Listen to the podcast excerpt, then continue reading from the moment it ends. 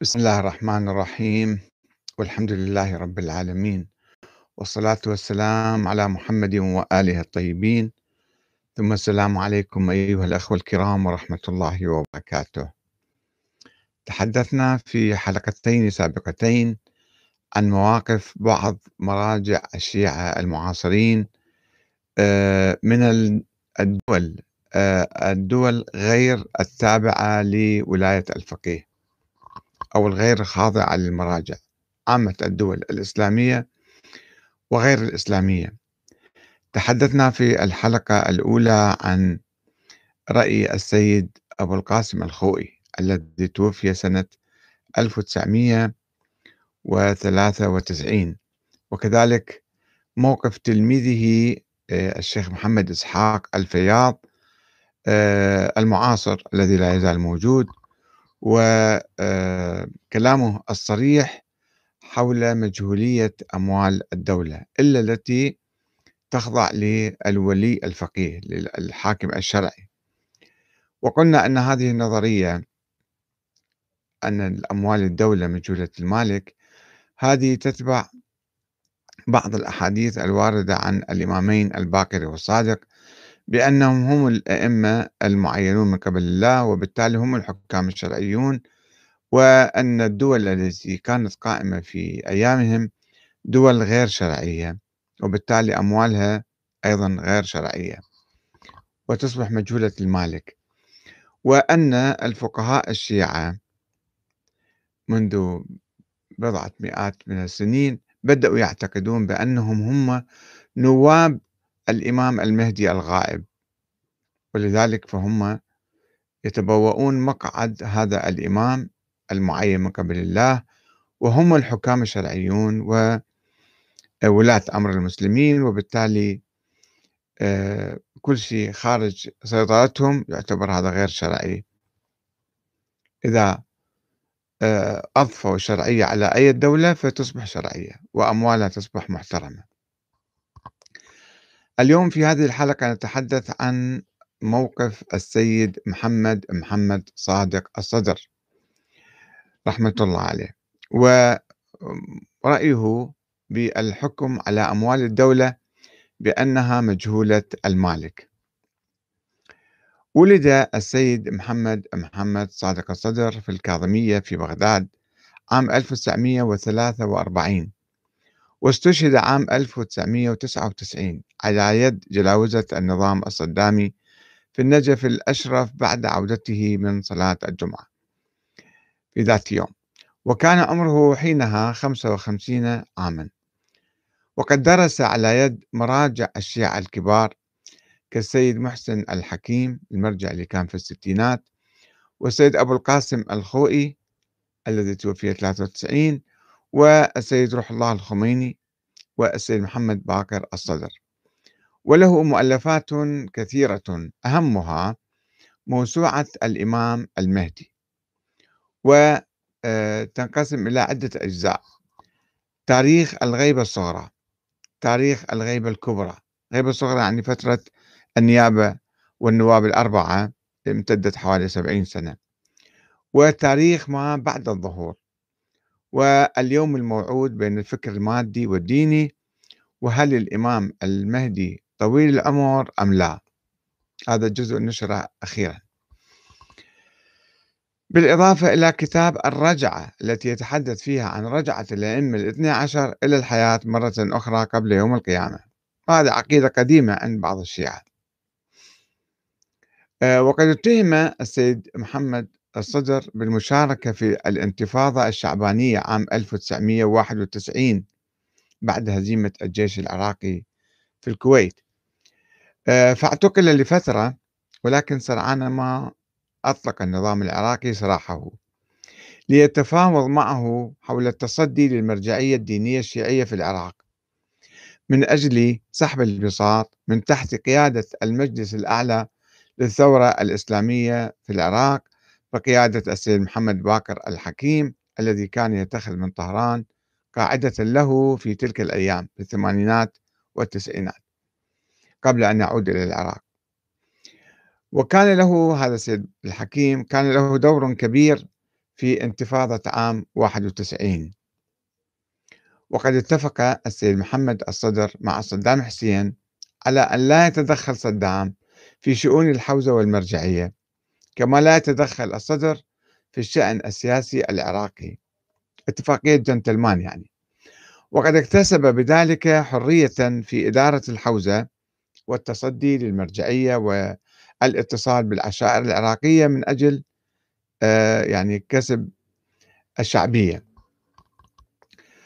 ولا سيما بعد وفاة المرجع السابق السيد أبو القاسم الخوئي عام 93 وقد أعلن الصدر بناء على ذلك بأنه ولي أمر المسلمين في مقابل ادعاء القائد الإيراني الخامنئي أنه هو ولي أمر المسلمين هذا في مقابل إيران هو بث هذه الفكرة وأعلن هذا الشيء. وبدأ الصدر يقيم صلوات الجمعة في الكوفة وفي سائر أنحاء العراق عبر وكلائه. بعد أن كانت هذه الصلاة معطلة عند الشيعة الإمامية الاثنى عشرية في العراق وعموما كانت معطلة قبل الثورة الإيرانية. في إيران بدأوا يصلون. وبصورة عامة يعني في بعض المشايخ كانوا يصلون ولكن بصورة عامة الصلاة كانت معطلة. ولا تزال شبه معطلة أيضا. لماذا عطل الشيعة هذه الصلاة؟ بحجة فقدانها لشرط الإذن الخاص من الإمام الثاني عشر محمد بن حسن العسكري المهدي المنتظر الغائب. لازم لو هو يجي له إذن إذن خاص ما يصير إذن عام. طبعا الفقهاء افترضوا أنهم هم نواب عامين وحلوا أنفسهم محل الإمام في كل شيء في الولاية العامة وفي أخذ الخمس.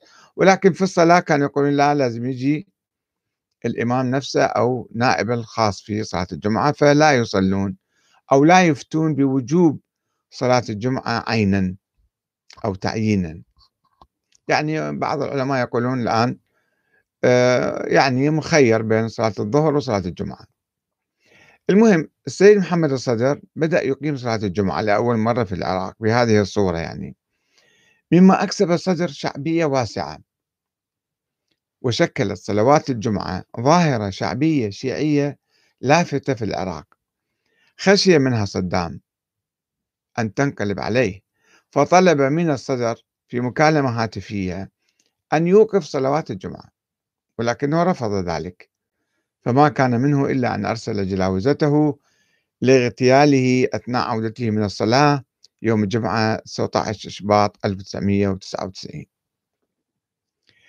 ومن الواضح أن السيد محمد الصدر كان يعتبر نفسه مجتهدا بل الأعلم من جميع الفقهاء الأولين والآخرين كما صرح بذلك في مقابلته مع صحيفة الحياة اللندنية عام 1994 وبناء على ذلك فقد اعتبر نفسه الحاكم الشرعي وولي أمر المسلمين وذلك بالنيابة العامة عن الإمام المهدي الذي كتب الصدر حوله وحول ولادته ووجوده الموسوعة المهدوية الضخمة المؤلفة من خمسة أجزاء. وبالطبع فقد كان الصدر يؤمن بنظرية الإمام الإلهية لأهل البيت اللي آخرهم الإمام الثاني عشر. وأنهم الحكام الشرعيون الذين عينهم الله تعالى لخلافة الرسول الأعظم صلى الله عليه وآله إلى يوم القيامة. وإنهم لذلك كانوا يملكون الأرض وما عليها حسب بعض الأحاديث التي يذكرها الكليني في كتاب الكافي عن الإمامين الباقر والصادق. ونقرأ بعض هذه الأحاديث. عن أبي جعفر عليه السلام. قال وجدنا في كتاب علي عليه السلام أن الأرض لله يورثها من يشاء من عباده والعاقبة للمتقين. أنا وأهل بيتي الذين أورثنا الله الأرض ونحن المتقون والأرض كلها لنا. فمن أحيا أرضا من المسلمين فليعمرها وليؤدي خراجها إلى الإمام من أهل بيتي. وله ما أكل منها فإن تركها أو أخربها أو وأخذها رجل من المسلمين من بعده فعمرها وأحياها فهو أحق بها من الذي تركها. يؤدي خراجها إلى الإمام من أهل بيتي وله ما أكل منها حتى يظهر القائم من أهل بيتي بالسيف. فيحويها ويمنعها ويخرجهم منها كما حواها رسول الله صلى الله عليه وآله ومنعها. إلا ما كان في أيدي شيعتنا فإنه يقاطعهم على ما في أيديهم ويترك الأرض في أيديهم. الإمام الباقر الإمام الصادق أيضا يقول الأرض كلها لنا. عن أبي عبد الله الصادق أنه قال إن الأرض كلها لنا فما أخرج الله منها من شيء فهو لنا. وكل ما في أيدي شيعتنا من الأرض فهم فيه محللون حتى يقوم قائمنا فيجبيهم تسقى ما كان في أيديهم ويترك الأرض في أيديهم. وأما ما كان في أيدي غيرهم فإن كسبهم من الأرض حرام عليهم حتى يقوم قائمنا فيأخذ الأرض من أيديهم ويخرجهم صغرا. أما أما علمت أن الدنيا والآخرة للإمام يضعها حيث يشاء. وفي حديث آخر عن أبي عن أبي عبد الله أيضا يقول يخاطب أبا بصير يقول له أما علمت أن الدنيا والآخرة للإمام يضعها حيث يشاء إلى من يشاء؟ جائز له ذلك من الله. آه هذا في الكافي جزء واحد صفحة 408 والتهذيب جزء أربعة صفحة 144 باب 39 حديث 25 ولما كان الإمام الثاني عشر المهدي المنتظر غائبا في هذا الزمان فإن خلافته تنتقل إلى الفقهاء الشيعة الاثنى عشرية كما يعتقد الفقهاء أنفسهم. وهذه فرضية أن الفقهاء نواب الإمام. هاي فرضية لم تكن معروفة لدى مؤسسي الفرقة الاثنى عشرية في القرن الرابع الهجري وبقية العلماء في القرون السابقة واللاحقة. من الذين كانوا يشترطون صفة العصمة والنص والتعيين من الله في الإمام. فما يجوز واحد آخر يجي يجعل نفسه هو مكان الإمام. ويرفضون فيما يسمى بعصر الغيبة الثورة وإقامة الحكومة والدولة إلا عند ظهور الإمام الغائب. وكانوا يقولون كل راية قبل راية المهدي فهي راية ضلالة وصاحبها طاغوت يعبد من دون الله.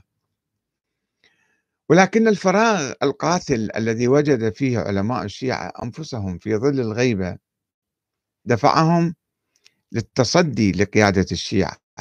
فابتكروا وافترضوا فرضية النيابة العامة للفقهاء عن الإمام المهدي وتدرجوا فيها شوية شوية كبروها ووسعوها إلى أن قالوا بنظرية ولاية الفقيه العامة أو المطلقة. الفق... ولاية الفقيه العامة التي تبناها السيد محمد الصدر. وقد كان لافتا إعلان الصدر نفسه وليا لأمر المسلمين. قال أنا ولي أمر المسلمين. في ظل حكم صدام حسين في العراق بعد القضاء على انتفاضة شعبان 91 وبالرغم من ذلك فقد كان يفتي علنا ويكتب في رسائله الفقهية أن أموال الدولة المنقولة وغير المنقولة مجهولة المالك وبالتالي يجوز للناس بصورة عامة أولية الاستيلاء عليها ودفع خمسها للمرجع أو التصدق بشيء منها للفقراء والمساكين.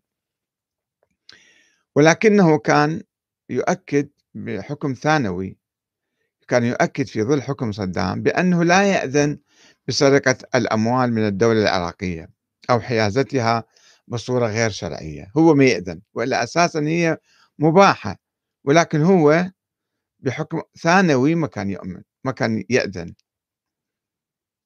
وهو بالتالي كان يقعد يعني يؤسس وينظر للموقف الشيعي العام بعدم الاعتراف بالدول غير الخاضعة لقيادة الفقهاء المراجع وبعدم احترام أموالها لأنها مجهولة المالك. ما عندها صاحب. ويستثني من ذلك حالات معينة حيث يربط التصرف بأموال الدولة مجهولة المالك بإذن ولي أمر المسلمين الحاكم الشرعي نائب الإمام المهدي الذي كان يرى تجسيده في شخصه هو كان يعتبر نفسه كذلك. وقد ذكر السيد محمد الصدر حكم مجهول المالك في أول رسالة عملية له وهي فقه الفضاء. هو عنده مسائل إذا الإنسان ذهب للفضاء شنو حكمه يكون؟ هذا الكتاب آه، طبع عام 1990 وأيضا ذكر ذلك مجهول المالك في كتاب فقه الطب وكذلك في كتاب الصراط المستق... القويم. وفي الرسالة العملية منهاج الصالحين. الجزء الثالث ملحق الموضوعات الحديثة أحكام المصارف. وقال بصراحة إن أراضي وبنايات المدارس والمستشفيات والمستوصفات والمصحات وكثير غيرها من المؤسسات معسكرات يعني دوائر الدولة الوزارات بس ما جاء باسمهم هي في عالمنا الحاضر في الأعم الأغلب مو كلها مطلقا مية مية يقول في الأعم الأغلب. من الأموال المجهولة المالك. فيجب تطبيق حكم المال للمجهول المالك عليها. يجب. ومن جهة المؤلف اللي هو الصدر يعني فإنه يجيز هذه التصرفات في حدود ما هو جائز شرعا بشرط إعطاء أجور رمزية إلى المحتاجين المؤمنين بمقدار معتد به نسبيا. إيش قد تستخدم أنت بهاي المؤسسات والمدارس والمستشفيات والمستوصفات بقدر ما تستخدم وتستفيد أعطي صدقه للفقراء آخذين بنظر الاعتبار مقدار تصرف الفرد في مثال هذه الأموال. هذا حكم غير المنقول من الأموال المجهولة المالك مما لا يمكن للفرد حيازته لنفسه ما يقدر ياخذ مدرسة ياخذها أو مستشفى ياخذها. دون سواها من أشكال المال المجهول المالك. هذا في فقه الطب القسم الأول مع الطبيب خلال الدراسة مسألة 17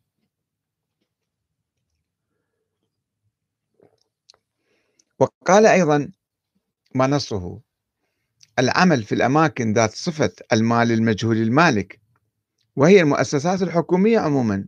بصراحة يتكلم يعني بما فيها المستشفيات والمستوصفات وغيرها تحتاج إلى تطبيق حكم هذا المال كما أشرنا في المسألة 17 من الفصل السابق سواء بالنسبة إلى الأطباء أو الممرضات أو المضمدين أو الخدمة أو الطلبة أو المراجعين أو الأطباء المقيمين أو الإداريين أو أي شخص آخر. هذا مجهول مالك لازم هم يعني يعطون صدقة عن استخدامهم لهذه المرافق والمؤسسات. مسألة 28 من فقه الطب. وبالنسبة للأموال مجهولة المالك. هاي كانت الأموال غير المنقولة. هسه الآن نتحدث عن الأموال المنقولة. عفوا في اللحظة.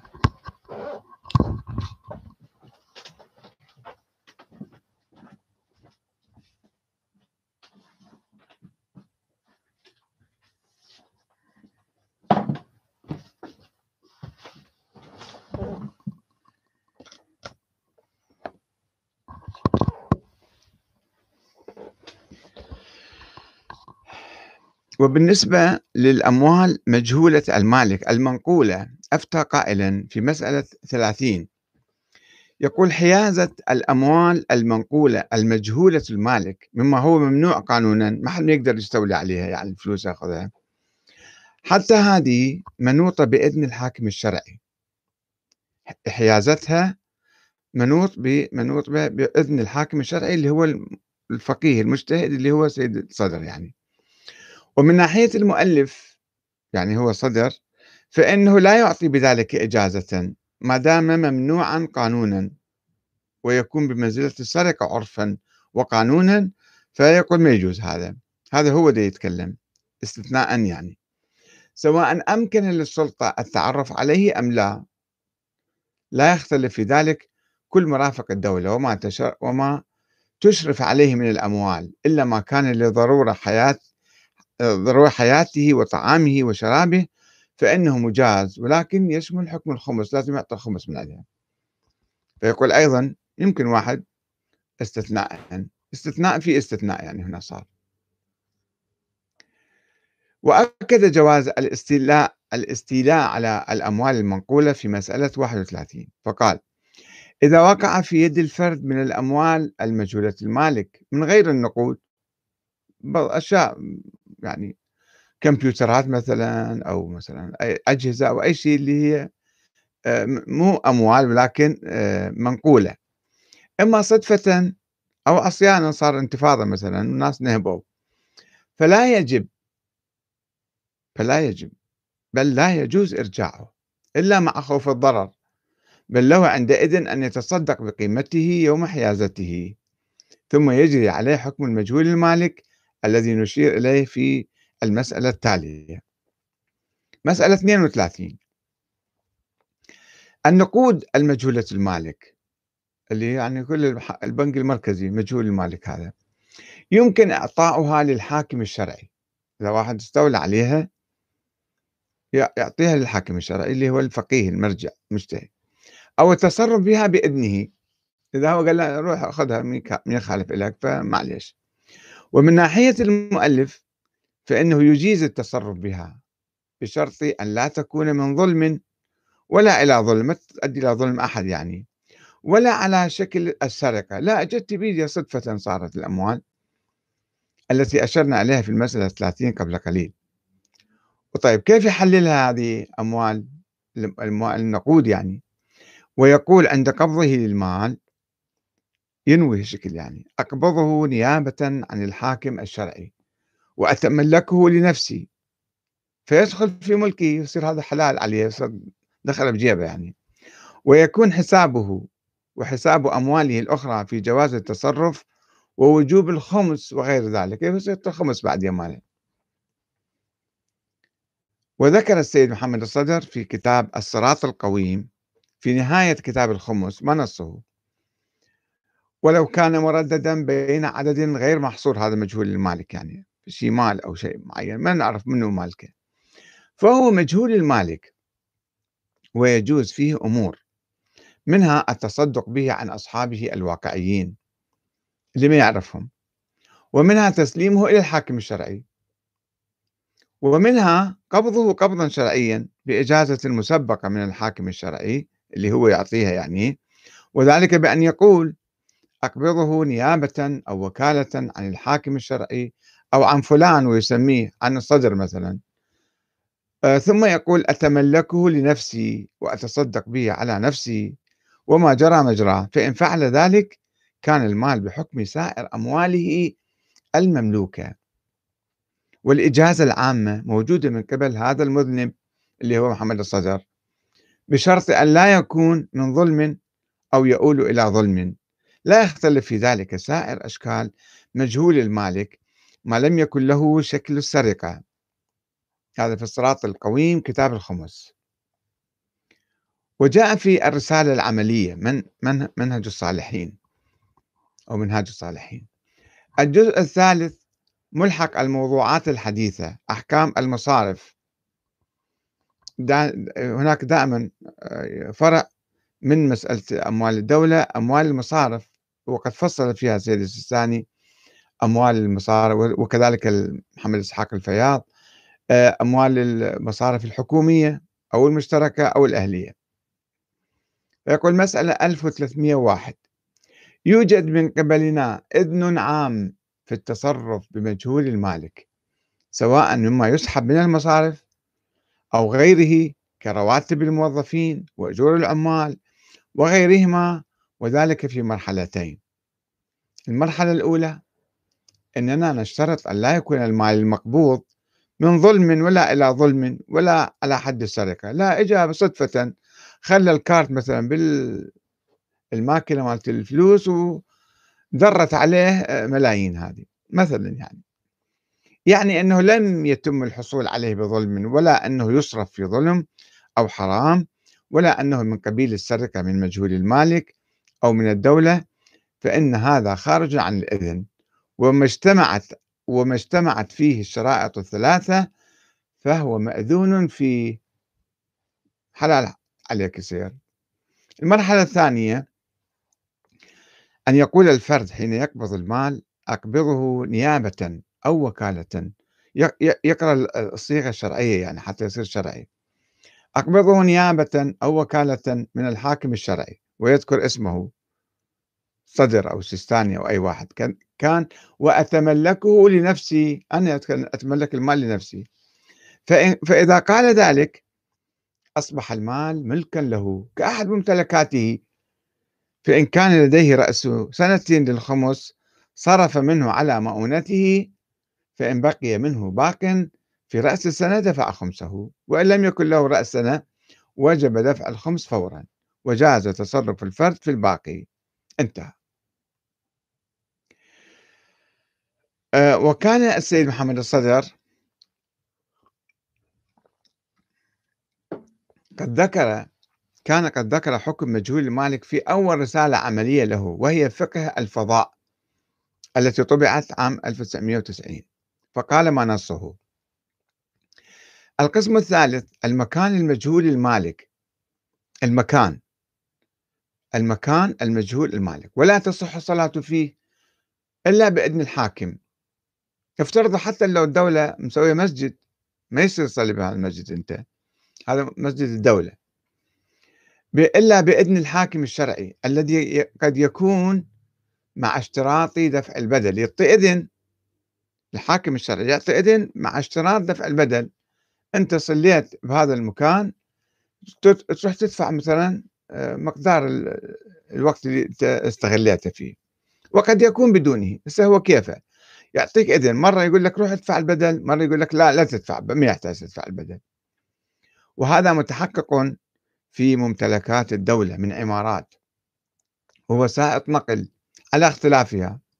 حتى بالطيارة أنت لو تصلي لازم أيضا الصلاة ما تصير صحيحة. بما فيها من المركبات الفضائية حتى المركبات الفضائية إذا واحد يعني خيال واسع ما شاء الله كان عنده. يتحدث وين؟ عن المركبات الفضائية. إذا الحكومة أطلقت مركبة فضائية وأنت صعدت فيها ورحت تصلي هناك صلاتك تجوز لا ما تجوز. فرضيات فهمية. والسفينة الفضائية وغيرهما هاي حكمها الشكل يعني. فلو صلى في المكان المجهول المالك بدون إذن الحاكم الشرعي فالأحوط إعادة الصلاة وقضائها. إذا كان هو صاحب اليد عليه وإن لم يكن هو صاحبها فالأحوط الإعادة دون القضاء. هو رايح يعني زائر مثلا. وليس لصاحب اليد الإذن باستعمال المكان المجهول المالك ما يقدر مدير المدرسة يقول لك إيه نعم تعال صلي هنا مثلا. أو مدير المستشفى أو مدير الجامعة أو مدير كذا. لا. هذا فقه الفضاء كتاب الصلاة مكان المصلي. ويعلق الكاتب مؤيد عطوان في مقال له بعنوان مجهول المالك في فقه السيد محمد الصدر. في موقع كتابات بتاريخ 20 حزيران 2017 بما يلي. يقول إن أحكام مجهول المالك سارية المفعول سارية المفعول ومطلقة. وليست مقيدة بدولة معينة أو مكان معين أو زمان معين لحين ظهور دولة الحق المنتظر. أرواحنا لمقدمه الفداء عندها يكون بيان الأحكام الشرعية للإمام المهدي نفسه التي تمثل الشريعة الواقعية التي يعلمها عليه السلام. بعلمه اللدني كما لا يخفى. يبدو الأخ أيضا يعني مقلد للمرجعية أو من أتباع السيد الصدر ويبدو أن هذا الموقف من أموال الدولة واعتبارها مجهولة المالك. قد لعب دورا كبيرا في ظاهرة النهب العام لأموال وممتلكات الدولة العراقية الصدامية عند سقوط نظام صدام حسين عام 2003 شفنا شلون الناس كانوا ينهبون كل شيء في الوزارات حتى المواد النووية نهبوها أيضا والكعكة الصفراء. وما بعد ذلك أيضا استمر عملية النهب استمرت مع الأسف الشديد في النظام العراقي على يد الذين يدعون الإسلام والتدين والشرع بفتاوى تشرعن آه، نهب الأموال العامة. وهذا من أهم أسباب الفساد وتعطل آه، آه، مشاريع الدولة الحيوية واللعب في الوزارات. وأيضا مسمى الهيئات الاقتصادية لكل حزب عنده هيئة اقتصادية. يعين وزير في وزارة الوزير المقاولات والكوميشنات كلها تجي إلى هذه الهيئة الاقتصادية وهذا أسسها آه، بريمر سمح لهم بأن كل حزب عنده هيئة اقتصادية يجني من الوزارة ويستفيد. تجارة صارت الوزارات بعدين نقول لماذا البلد ضاع والمشاريع كلها معطلة والكهرباء صار 20 سنة ما محلولة.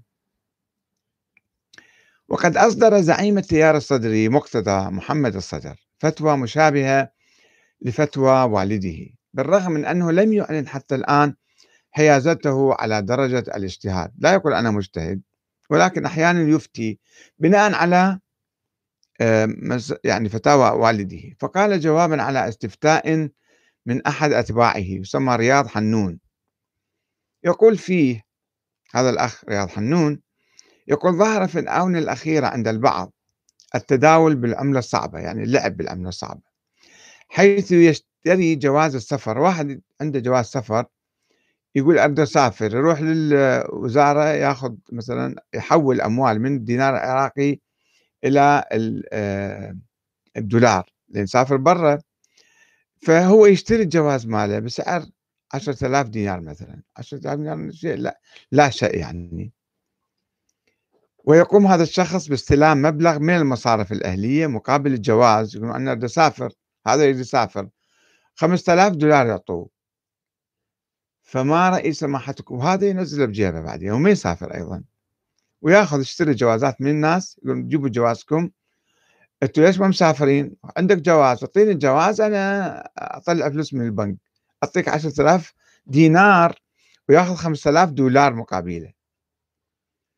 فما رأي سماحتكم في العمل في هذا المجال نشتغل نطلع فلوس وعلى باب الله يعني؟ التجارة حلوة وشرعية حلال يعني أموال مجهولة المالك هذه. فكان جوابه كما يلي مقصد الصدر. باسمه تعالى. أموال مجهولة المالك. راجع الحاكم الشرعي حتى تخمسها يعني. حاكم الشرعي من هو؟ الآن مثلا كل واحد يقول لك أنا حاكم شرعي. التوقيع والختم مقتضى الصدر. واحد محرم الحرام 1425 قبل حوالي 15 16 سنة يعني. آه، أو أكثر. وقد نشرت هذه الفتوى في منتدى جامع الأئمة الثقافي. منتدى جامع الأئمة الثقافي قسم آل الصدر النجباء. بيانات واستفتاءات السيد القائد مقتدى الصدر نصره الله. الأموال المجهولة المالك استفتاء بتاريخ 6 11 2013 هذا أيضا تبع لفتوى السيد محمد الصدر السيد مقتدى نفس الشيء يعني محلل هذه العملية. وقد طور أحد تلامذة السيد محمد الصدر وهو الشيخ محمد اليعقوبي الذي أعلن مرجعيته بعد سقوط النظام الصدامي. طور الموقف من أموال الدولة العامة ولا سيما في العراق الذي أصبح خاضعا لولاية الفقهاء المراجع تقريبا أصبح يعني عمليا ولا مو دستوريا. فقال اليعقوبي وكلهم المراجع اشتركوا بالدولة يعني. هو الشيخ اليعقوبي عنده وزراء بالدولة أيضا على رأس حزب الفضيلة. يقول عندما لا يكون النظام السياسي قائما على أساس الإسلام ولا يكون الفقيه مبسوط اليد مو حاكم يعني فإنه يأذن يعني حكم ثانوي هذا فإنه يأذن بتصرفات الحكومات القائمة في حدود ما فيه حفظ النظام الاجتماعي العام وعدم مخالفتها للشريعة. فتكون تلك الحكومات بمثابة الوكيل عنه في هذه التصرفات. هي ينوي يعني يفترض أيضا. وهو المالك الحقيقي الوكيل هو المالك الحقيقي لها. فيعطيها إذن لذا يشترط استئذانه في هذه التصرفات. كل شيء واحد يتصرف بالدولة بأموال الدولة لازم يسأل المرجع اللي هو هو صاحب الحكم الشرعي. ويترتب على ذلك أن كل ما جرت عليه يد الدولة من أبنية ومؤسسات واستثمارات وغيرها فملكها الحقيقي فملكها أو مالكها الحقيقي هو الإمام الإمام المهدي الغائب اللي هو وكيل هذا المرجع أو الفقيه. آه، ويحتاج التصرف فيها إلى إذن من نائب الإمام وهو المرجع. وليست هي من مجهولة المالك. يعني هو تقريبا شال المجهول قال لا هي ملك في الدولة التي تخضع للعالم وللفقيه بعد ما تصير مجهولة المالك. أو من المباحات العامة التي تملك بالحيازة ووضع اليد. يعني رفض ذلك إلا من خلال آه، المرجع الفقيه اللي هو الشيخ اليعقوبي أيضا مثلا. هذه مسألة رقم 31 من رسالته العملية. سبل السلام. العبادات. الطبعة الثانية مؤسسة البديل بيروت لبنان 2010 1431 مطبوعة. وقد نقلنا لكم فيما سبق آه، الموقف السيد الخوئي والشيخ الفياض والسيد علي السيستاني. وقلنا أن هذه الفتاوى بالحقيقة هي فتاوى غير معقولة. وأموال الدولة هي أموال الشعب وليست أموال الحكام أو الوزراء أو المسؤولين. وبالتالي النظر إليها على أنها من مجهولة المالك هاي تفتح ثغرة مو ثغرة تفتح أبواب واسعة على نهب المال العام اليوم على الشعب. وأن هذه أزمة في الفقه الشيعي الاثني عشري. في مسألة الموقف من الدولة وأموالها وهو اجتهاد في نظري خاطئ جدا قائم على عدة فرضيات. فرضية أنه هذا الشخص الذي يدعي الاجتهاد هو مجتهد أولا. مو معلوم هو مجتهد لو مو مجتهد. قد يكون مقلد في أصوله وفي أسسه وفي عقيدته. وإذا افترضنا أنه مجتهد هو يفترض أنه نائب الإمام المهدي. هاي فرضية وهمية. الإمام المهدي أيضا فرضية وهمية. هو ليس له وجود. حتى أنت تدعي أنك نائب عن هذا الإمام اللي لا مولود ولا حي ولا موجود. وتفترض أنه إمام معين من قبل الله تعالى حسب نظرية الإمام الإلهية. وهذه أيضا نظرية طوباوية فرضية وهمية خيالية مثالية لا حقيقة لها. وبالتالي هذه سلسلة من الفرضيات الوهمية الخاطئة أدت إلى بنا إلى نهب المال العام. ولذلك على كل مواطن على كل إنسان شريف كل مثقف واعي كل مؤمن أن يعيد النظر في كل هذه الفرضيات الوهمية. ولا بد بالحقيقة أن نقوم بثورة ثقافية على هذا الفكر الخطير الذي يهدد أموال الشعب ويهدد أموال الدولة ويعطيها بمجموعة يأذن لهم هذا الفقيه أو ذاك روحوا انهبوا روحوا اسرقوا روحوا افعلوا ما تشاءون وجيبوا الخمس إلي وأنا أعيش على آه، أموال الشعب. نسأل الله أن يوفقنا للقيام بهذه الثورة الضرورية الثورة الثقافية الفكرية الفقهية حتى ينجينا من عذاب الدنيا والآخرة. والسلام عليكم ورحمة الله وبركاته.